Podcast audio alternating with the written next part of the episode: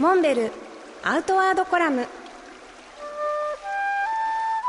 モデルでフィールドナビゲーターの中川明です。辰野会長よろしくお願いします。はいよろしくお願いします。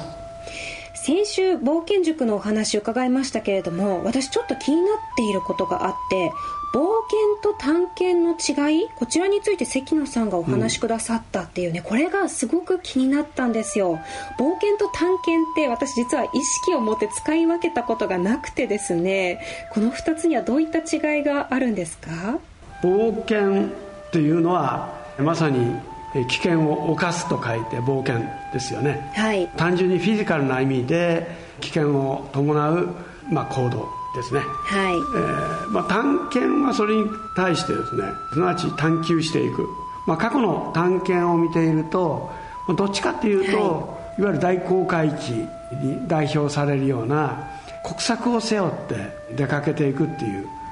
探検が多かったですね、はい、かつての探検の要素を関野さんは3つの G というふうに G、えー、アルファベットの G ですね。アルファベットの G ですね。3つの G、はいになぞらえておっしゃってますけど一つはグローリー、うん、そしてゴールド。そしてゴスペル、はい、グローリーっていうのは名誉とか勝利っていう。でゴールドは、まあ、文字通り金すなわちお金ですよね。経済的な利潤を伴う、はい、で最後の G は、えー、ゴスペルすなわち宗教ということになるわけです。でまあこういった探検に対して冒険っていうのはよく我々も言ってますけど無償の征服。でその行為そのものによって何かが得られるっていうことではなくって、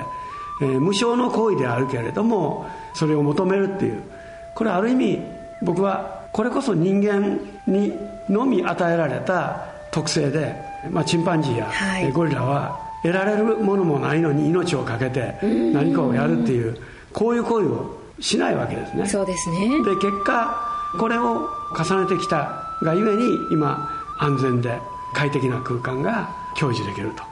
こういうことだと思います。また引き続きお話したいと思います。モンベルアウトワードコラム。辰野勇と中川明がお送りしました。次回もお楽しみに